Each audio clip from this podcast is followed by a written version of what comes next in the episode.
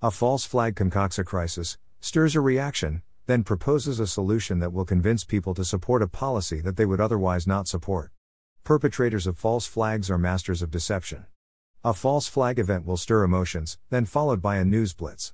Shortly after, authorities will identify a scapegoat with little or no concrete facts to back up the accusation.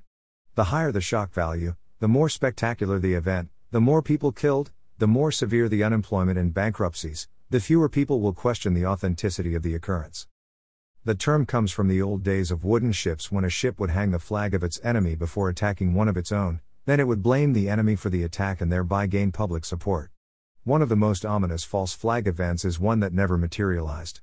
Operation Northwoods was a series of false flag proposals that originated with the CIA in 1962 but were rejected by the Kennedy administration.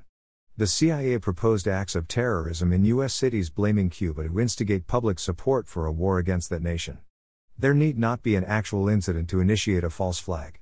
In 1964, two American ships claimed they were attacked by the Vietnamese in the Gulf of Tonkin. Even though President Johnson knew the attacks were unfounded, he used it as a false flag to wage war against Vietnam without congressional approval. The National Security Agency in 2005 confirmed that the attack never took place. False flag perpetrators influence public opinion by controlling the news. One sign that an incident is a false flag is an exaggerated coverage of the occurrence over an extended time by the news media. Sometimes an event occurs that is not a prearranged false flag, but authorities use the incident anyway. The assassination of Archduke Ferdinand in Sarajevo in 1914 could be a case in point. The killing may not have been pre planned as an excuse to start a world war, but it was an excuse for the war.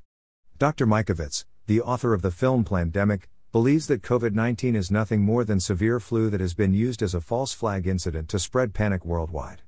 The top official at Russia's state health watchdog believes that there is no point in suspending the economy to fight COVID 19 and bars, restaurants, and shops should remain open.